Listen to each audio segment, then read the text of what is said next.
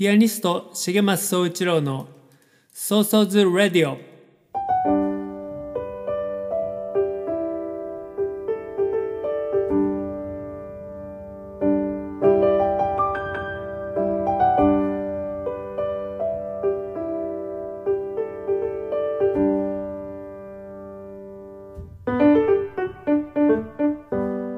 この番組はピアニストの重松総一郎が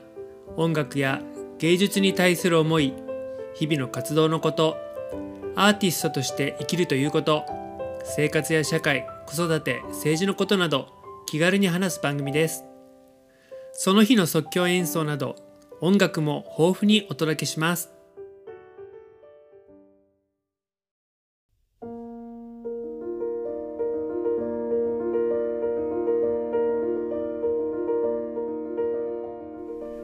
皆さんこんにちは。ピアニストの重松総一郎です。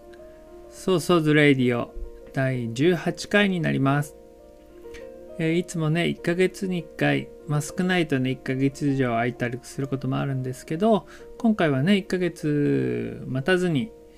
えー18回目の配信です。まあいつもねこれ気まぐれで話したいことっていうかねそのネタがあればあのできる限りねやりたいなと思っていて特にね話したいことがないなとかねちょっとめっちゃ忙しかったりするとできないんですけど、えー昨日ねちょっとツアーから帰ってきて今日はちょっとホッとしたっていうのもあってラジオ撮ろうかなと思いました、えー昨日のツアーはですね帰ってきたツアーは1週間のツアーでえーっと奈良大阪そして三重に行って最後愛知名古屋でした、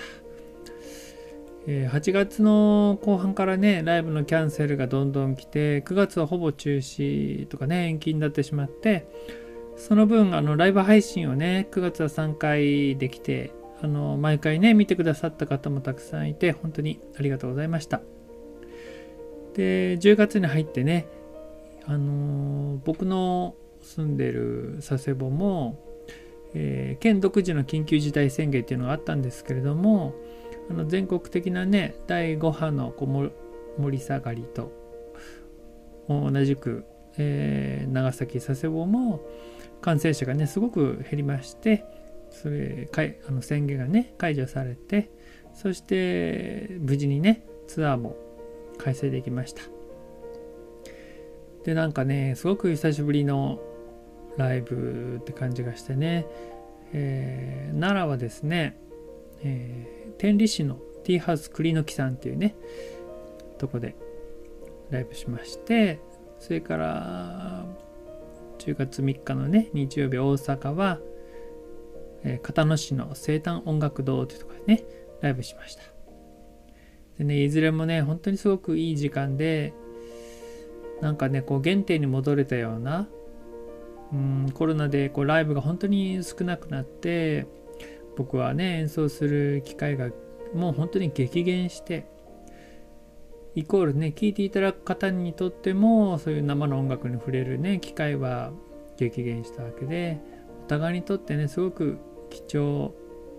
本当にこの愛おしいというかねその時間が時間だけでなく一音一音がね僕にとっては愛おしい時間でそしてこう人々との触れ合いというかねこう会場の方とね再会したり新しく出会ったりそれから手伝ってくれた友人と話したり共演者とね話したり日曜日はね共演者がいたのでそして終わった後ねお客さんから「いやすごく良かったです」とかね「感動しました」とか「久しぶりでした」とかね言ってもらうってこうね CD 向かっていただいたりするそんなことが前はこう当たり前のようにね月に15回とかライブしてたから本当に当たり前だったのがなんか久しぶりでうん本当にねなんか嬉しくて幸せな時間でしたね。本当17年18年目かな僕プロ活動してにしてなんかこう原点にね戻れてるような感じでしたね。僕はどちらかというとその最初にスタートした時の原点っていうのを忘れないというかねこう信念もぶれないようにしてるし最初からねやりたいコンセプトっていうかそういうのも変わってないんですけどそれでもこうほら物理的にこうライブすることが制限されて今まで味わったことないようなね原点を感じました。本当にねお越しくださった皆さんありがとうございました。そしてねその後えっ、ー、とおととい名古屋でねレコーディングしたんですよ。今日の創造レイディはそのレコーディングの話を中心にしたいなと思います。最後まで楽しんでください。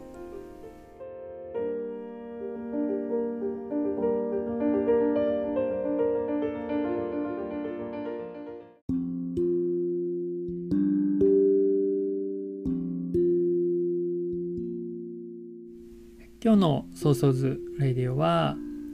えー、おととい行ったレコーディングのね話をちょっとしたいなと思います。この間日曜日に大阪の交野市の生誕音楽堂っていうねすごく素敵な会場でライブしたんですけど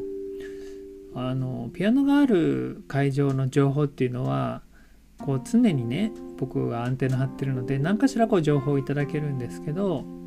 あのね、その生誕音楽堂すごい素敵で27年目って言った25年目って言ったかな？っていうホルなのに僕全然知らなくてすごくね素敵な会長に出会わせてもらって嬉しかったです。でその会場で一緒にライブしたのが宮原弘明さんというね民族楽器奏者の方です。あのねもともとねアパッチ宮原っていうあのアーティストネームでね活動されてた方で僕もねアパッチさんってこう呼んでるんで、まあ、今日もねアパッチさんって言おうと思うんですけどそのねアパッチさんとライブでした、えー、アパッチさんとね出会ったのは随分前でうんと最初に一緒に演奏したのは広島だったかな、えー、その時はこう他にも出演者が何人かいる中で初めてセッションしたんですけどえっ、ー、と去年一昨年か。あの2人だけでねライブやりましょうってことでねやったんですよね。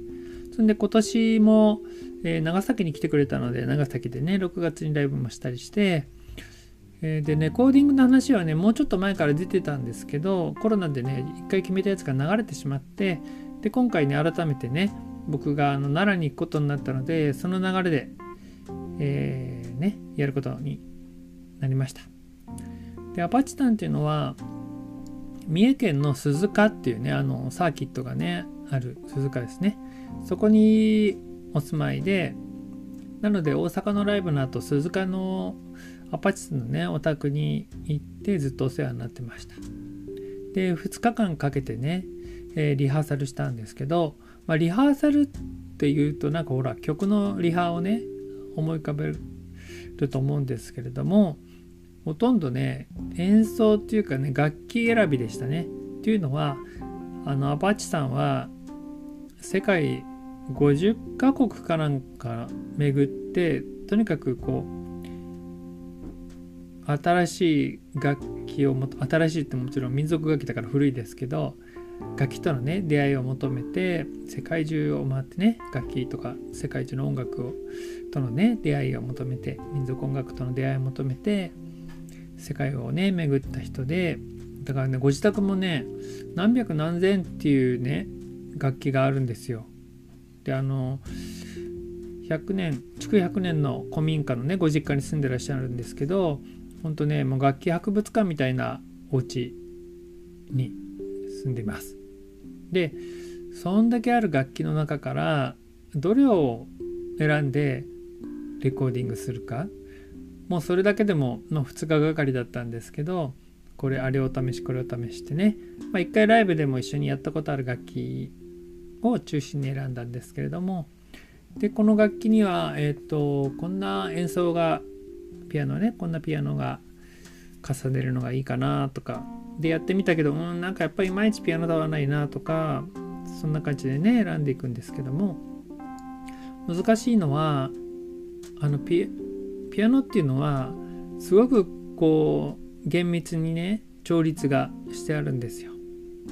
もう調律師さんの人がぴったりねドレミアソラシド合わせていてそれちょっとこのピッチって言うんですけどねその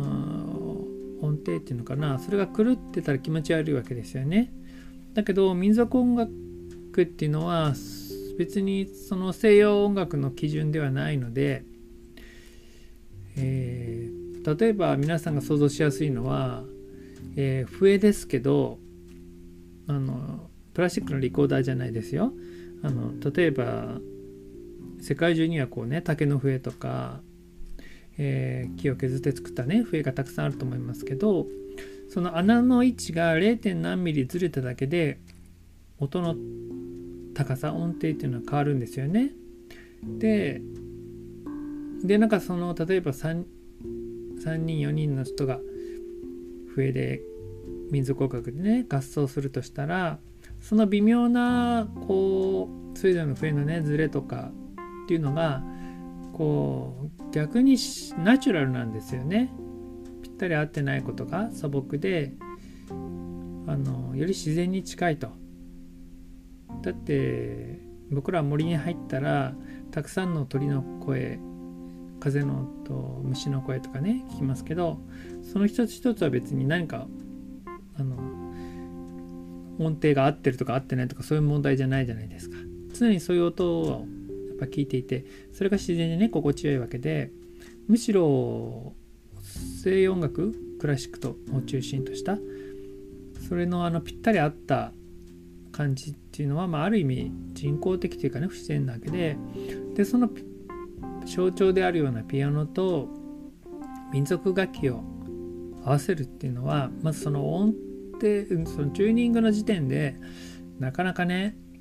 大変なわけですよ。で、まあ、ちょっとマニアックな話になっちゃいましたけどあのクリスタルボールってありますよね。えー、水晶をね削って作った楽器ですけれどもそれとかもう作ってしまったら二度と音程は変えれないっていうかねわけですよ。水晶を削って作ってあるから。でそれを合わせるのにあるいい方法をアパッチさんが思いつかれてこれ言っていいのか分かんない。けど水晶のそのクリスタルブルの中にねお水のを入れてその水の量で音程を合わせられることが分かってそれでねピアノのあの調律にぴったり合わすあの水の量をああでもないこうでもないってね。あともうちょっととかね。ちょっと多すぎたとかって水を1個このクリスタルボールに入れながら調律合わせたりもねしました。そんな感じで2日かけてねあのー、何個ぐらいかな。まあ20個ぐらいに絞ったかな。これ全部取ったら20テイク30テイクになっちゃいますよね。みたいなね。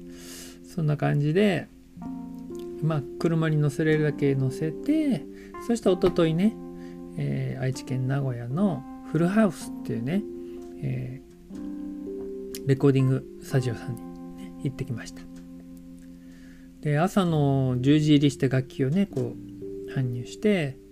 そして、まあ、どういうセッティングをするか、えー、ピアノと民族楽器を同じ部屋で撮っちゃうとあの1個のマイクに両方の音が入っちゃうから後でピアノの音のここを変えたいとかピアノの音ここの部分はちょっと小さくしてクリスタルボールの方を大きくするとかそういうことがもうできないんですよね。だから普通はねもう完全に2つの部屋に分けてお互いの音が干渉しないようにしてそれぞれマイクを立てて撮ったりするんですけどでもそれってやっぱセッションとしてはつまんないじゃないですか。つまり顔は見えなくてえっと、お互いの音をヘッドホンで聞きながらセッションするようなねそんな感じのやり方も提案されたんですけどちょっとそれはねやっぱり気持ちいい自然なねセッションできないんじゃないかってことでちょっと折衷案として部屋は別々だけどドアはね開けてお互いの音が聞けるように顔も見えるようにしてでマイクもそのねドアのところにね立てて両部屋のが取れるように真ん中しつつピアノにもマイクを立てるし、えー、アパッチさんのね民族楽器にもマイクを立てるような感じでねやりました。で夜のね8時までぶっ続けで、えー、1曲演奏してじゃあ聴き直しましょうつって聞いてうーんもう一回やるかとかあ今のいいセッションだったね。これはもう一発 OK だね。みたいなのを繰り返しじゃあ次の曲。みたいな感じでその繰り返しをもう何時間も続けてであの食事をとるとそこの時点でもう自分のテンションも変わっちゃうんですよね。食べたとまったりしちゃったり。だからもう朝から本当なんつうの？小腹がちょっと空いてなんかちょっとつまむ程度で夜までぶっ続けてね朝からも。うあんまり入れないでですね。うん。そんな感じでねそうするのやそれをやっているともうね7曲6曲目7曲目あたりでうわもう集中力の下界みたいな感じになってきてね体力集中力なんだろう精神力胆力みたいなねいろいろこう試されますよね。うん。で今回はね全て即興演奏即興セッションね完全にフリーでやったんですよ。だからあの正解っていうのがないんですよね。例えばえっと僕のオリジナルの CD とかだと例えば僕「風の行方」っていう曲がありますけど風の行方を僕はもうね家でひたすら練習してレコーディングに備えてでスタジオに入って風の行方弾いてああこれうん。イントロがいいのにちょっとこのえっと中間部分ちょっとここだけが気に入らないとか言ってそしたら中間部分だけ取り直してねあのまあつなげたりとかも今技術的には簡単にできるし一音だけ交換するとかねまあピアノの場合はあんまやんないですけどそんなこと当たり前なぐらい今あの編集ができるんですよ。だけどね即興セッションでもうマイクが両方の音拾ってるからそういうつなげたり後でここだけ変えるとかもできないので本当一発勝負で本当明らかなミスがない限りはボツにはならないんですけどだけどこうミスしないような守りに入ったセッションやってしまうとつまらないし結局もうその時の瞬間のひらめきとかもう奇跡みたいなものにね委ねるというかねそんな感じのセッションでした。うん。まあ一言で言えば大変だったんですけどでもね結局10曲取ったかな。はい。で中にはその前日までのねリハっていうかそのアパッチさんちでこんなかなとかってやってて僕はあのー、なんかいいメロディーがねいいフレーズが思いついたらあこの曲この民族楽器にはこういうフレーズが合うかもっていうのはねちょっとボイスメモをしてたんですけどあのスマホのねボイスメモに録音したりしてたんですけど結局スタジオに入ったらもうそれ聞くっていうよりかはスタジオのひらめきでやったのであの、ね、全然思いリハの時には思いついてなかったようなねなんかいいメロディーの、あの、曲なんかもできてあのピアノがメインでアパッチさん好きにねあのこの鳴り物のパーカッションを重ねてくださいみたいな曲もやったんですけどなんかいい感じのねピアノ曲も取れたりして、まあ、大変でしたけどあのいいアルバムになりそうです。で面白いことにあの事前のね話し合った時の共通のイメージではこうがっつり聴くぞみたいなアルバムじゃなくてこう自然に部屋でなっててね気持ちいいようななってて自然なねそんなアルバムがいいかもですねとかって言ってたんですけどでも実際ねセッションやるとなるとねもうがっつりセッションするような感じでライブに近いようなねあなりましたね。もうせめぎ合いであのリズムの合わせ方とかもピアノと打楽器のもう破綻寸前のギリギリのとこでみたいなねやつもあったりしてまあそれをボツにするかも悩んだんですけどね。あのまあ僕らだけの判断じゃなくてエンジニアさんとねあとアパッチさんのマネージャーの和美さんって方がいるんですけど4人でね聞いて意見出し合ってこれはちょっともう、うん、リズム破綻寸前だけどこれはもう二度とできないいい演奏だからアルバムに入れましょうみたいなね。そんな判断もしたりして。でねそのエンジニアの方がね山田さんって方だったんですけどまたこうミュージシャンがね疲れてきてもう何が正解だかわからんみたいななった時にもあの的確なアドバイスとかねこっちのモチベーションを上げてくれるようなことを言ってくれたりねすごくいい青年で。彼のおかげでね気持ちよくできたなと思いました。でまたね最終的にどんなそれをアルバムにするか。例えば、まあ、10曲ありますけどあんまりこうプツプツ曲が切れるアルバムじゃなくて、えー、つなげてね全体として4曲とか5曲ぐらいにするようなアルバムするとかね。こう映画のサントラ的な丸々聞いて一つのこの物語というか宇宙というかそんなの感じられるようなものがいいかななんてねいうのも話しています。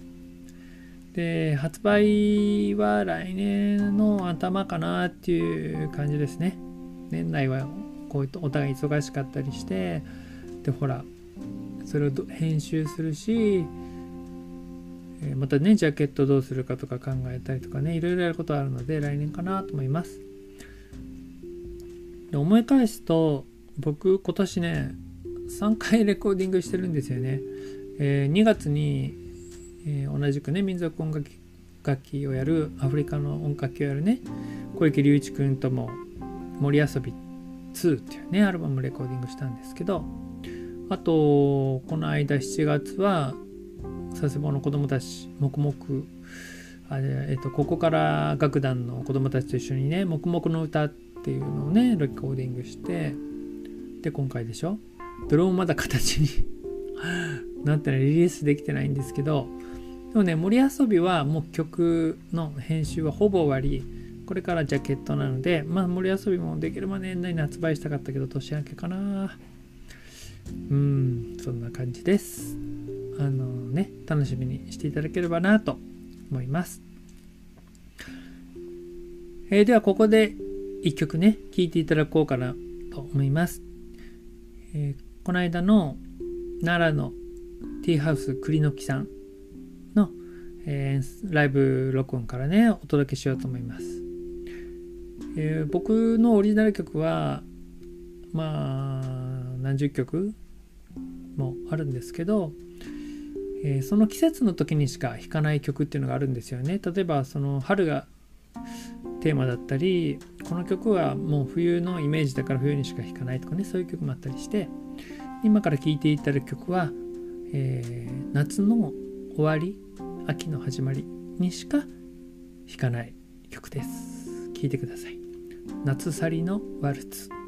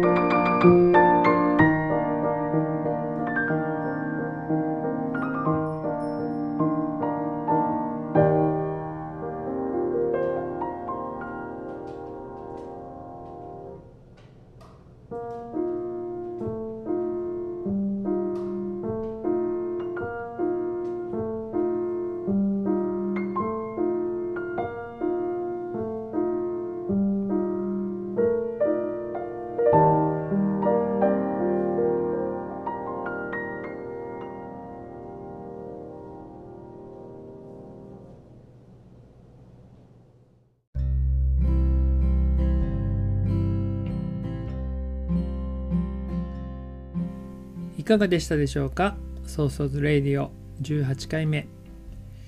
えっ、ー、と、最後にね、ちょっと告知関連をね、させていただこうかなと思います。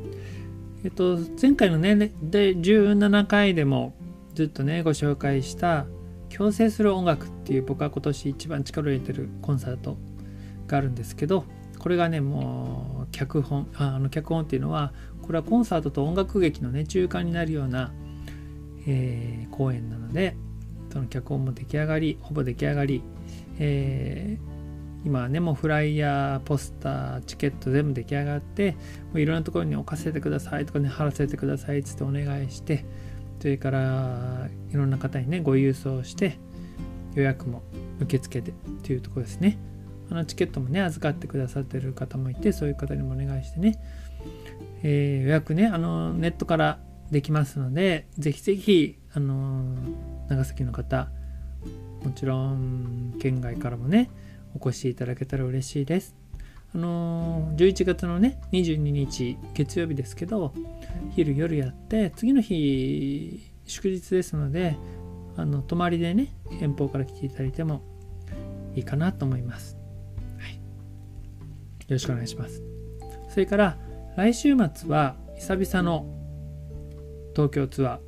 ー5月以来になるかななります。えー、金土日の3日間で10月15金曜日が国分寺カフェスロー10月16日土曜日が浅草橋 UUD10 月17日日曜日が、えー、調布線側の森のテラスになります。えー、森のテラスの方はね、あと4席なってます。そしてカフェスローはまだだいぶ席がありますので、広いお店ですので、ね、えー、カフェスローの方はどしどしご予約お待ちしております。金曜の夜なので、やっぱギリギリじゃないとね、わからないという方もいらっしゃると思うんですけど、あのギリギリでもね、人数空いてる限り受け付けておりますので、飛び込みでもね、ぜひいらしてください。東京もね緊急事態宣言解除されてあのライブは9時までですけどね。多分9時までまでねお店も営業して大丈夫になったんじゃないかな。なのでぜひねお越しいただきたいです。それからね土曜日の UUD はたったの4名限定で、まあ、ちょっとチケットはその分高いんですけど今ね1名の方がねあのお越しくださるって言ってねあと3名大丈夫ですのでぜひいらしてください。もう目の前で、えー、ライブペインティングとピアノのねコラボが展開されるかなりこう見応えのある聞き応えのあるライブですのでぜひいらしていただきたいです。それから月末は10月30が長崎県佐世保市関原町のお山の地球屋というところで親子で楽しめるね無料コンサートを、えー、新川の平坂泳ぐくんと一緒にやります。でね、31日、その次の日もね、えー、長崎の川棚っていうところで、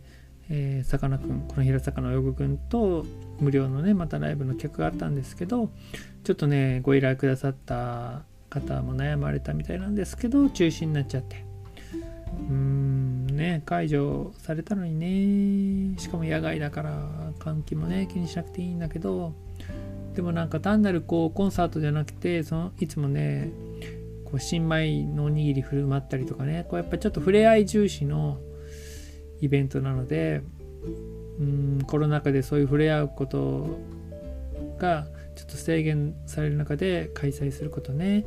見送られました。残念。その分ね10月31日日曜日この平坂のね泳ぐくんとライブ配信できたらなと話してますので